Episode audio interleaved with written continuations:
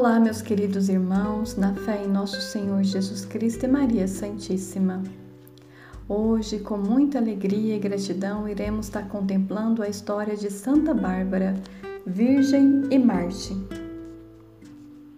Santa Bárbara, conhecida como protetora contra os relâmpagos e tempestades, padroeira dos artilheiros, dos mineradores e das pessoas que trabalham com fogo. Santa Bárbara nasceu na cidade de Nicomédia, na região da Bitínia, onde hoje se localiza a cidade de Smith, na Turquia, às margens do Mar de Mármara. Bárbara viveu no final do século III. Foi uma bela jovem, filha única de Dioscoro, um rico e nobre morador da Nicomédia. Dioscoro não queria deixar sua filha única viver no meio da sociedade corrupta daquele tempo. Por isso, decidiu fechá-la numa torre. Lá ela era ensinada por tutores da confiança de seu pai. Porém, aquilo que parecia um castigo começou a abrir a mente de Bárbara. Do alto da torre, ela contemplou a natureza, as estações do ano, a chuva, o sol, a neve, o frio, o calor, as aves, os animais. Tudo isso fez bem para Bárbara questionar se aquilo era realmente criação dos deuses, como seus tutores e seu povo acreditavam, ou se havia alguém muito mais inteligente e poderoso por trás da criação. Quando atingiu a idade para o casamento, por volta de 17 anos, seu pai a trouxe para casa e permitia que ela recebesse a visita de pretendentes, mas não permitia que ela visitasse a cidade. Bárbara era uma jovem muito bela e de família rica. Por isso, muitos eram os pretendentes que queriam se casar com ela. Mas Bárbara não aceitava nenhum. Enxergando neles a superficialidade e o interesse, e nenhum toque de amor verdadeiro. Para seu pai, isso era um problema sério, pois, segundo os costumes, ele tinha a obrigação de casar sua filha. Dióscoro pensava que as desfeitas da filha diante dos pretendentes se davam por causa do tempo que ela passou na torre. Então, ele decidiu permitir que Bárbara conhecesse a cidade.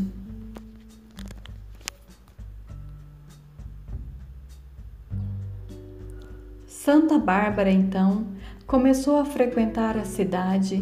Nessas visitas, acabou conhecendo os cristãos de Nicomédia. Estes passaram para Bárbara a mensagem de Jesus Cristo.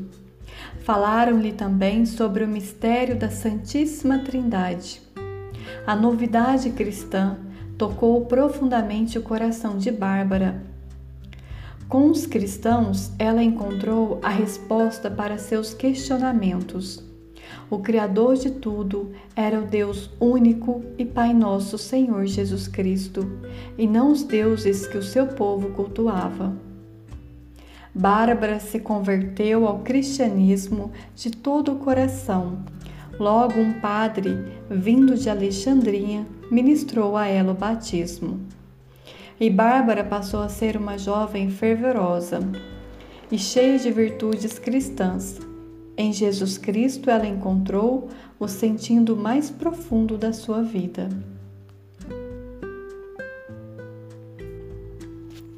Dióscoro, pai de Santa Bárbara, decidiu construir para ela uma casa de banho na torre, onde ele planejou instalar duas belas janelas.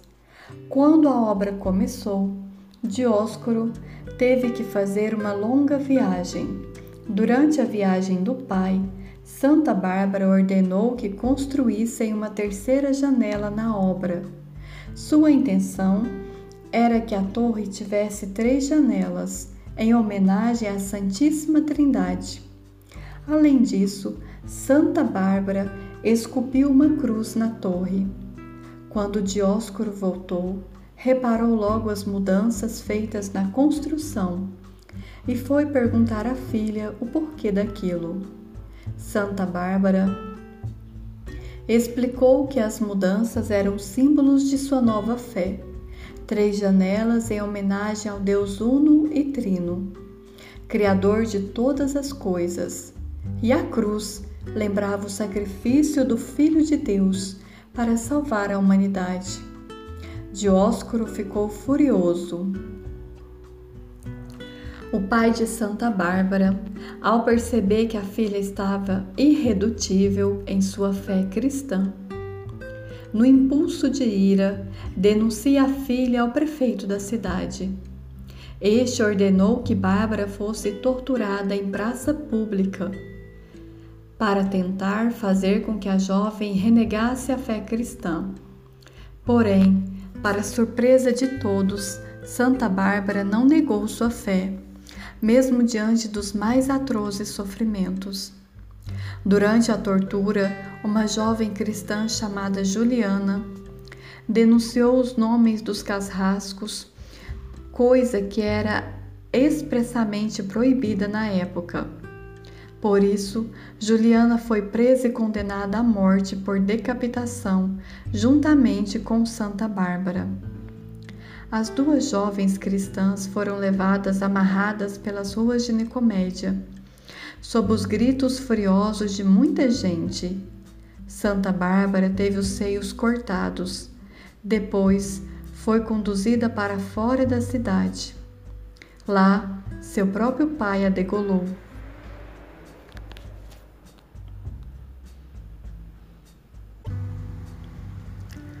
Quando Dioscoro degolou a filha e a cabeça de Santa Bárbara rolou pelo chão, um raio riscou o céu e um enorme trovão foi ouvido pelo povo.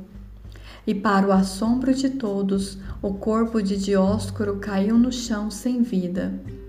Atingido pelo raio, parece que a natureza se revoltou contra a atitude desse pai infaticida.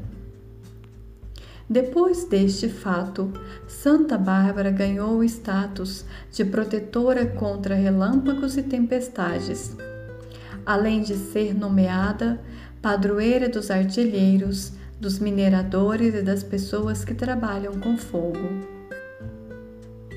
A festa de Santa Bárbara é celebrada na Igreja Católica e na Igreja Ortodoxa. A festa é celebrada no dia 4 de dezembro de cada ano. Mas a grande mensagem de Santa Bárbara destina-se a todos aqueles que buscam a verdade, principalmente os jovens. Ela nos ensina a buscar a verdade com um coração sincero e aberto. Ensina também que o casamento não deve acontecer por mero interesse, mas sim por amor. Por fim, Santa Bárbara nos dá uma mensagem de coragem e fé. A palavra Marte quer dizer testemunha e se aplica aos cristãos que preferiram morrer a negar a sua fé e pecar.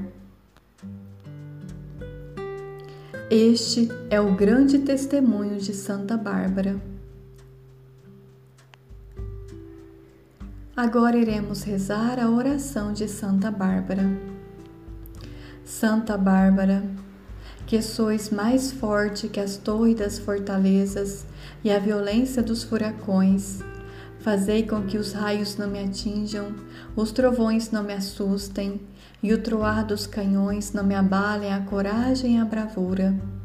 Ficai sempre ao meu lado, para que eu possa enfrentar de fronte erguida e rosto sereno todas as tempestades e batalhas de minha vida para que, vencedor de todas as lutas, com a consciência do dever cumprido, possa agradecer a vós, minha protetora, e render graças a Deus, Criador do céu, da terra e da natureza, este Deus que tem poder de dominar o furor das tempestades e abrandar a crueldade das guerras. Por Cristo nosso Senhor. Amém. Santa Bárbara, rogai por nós.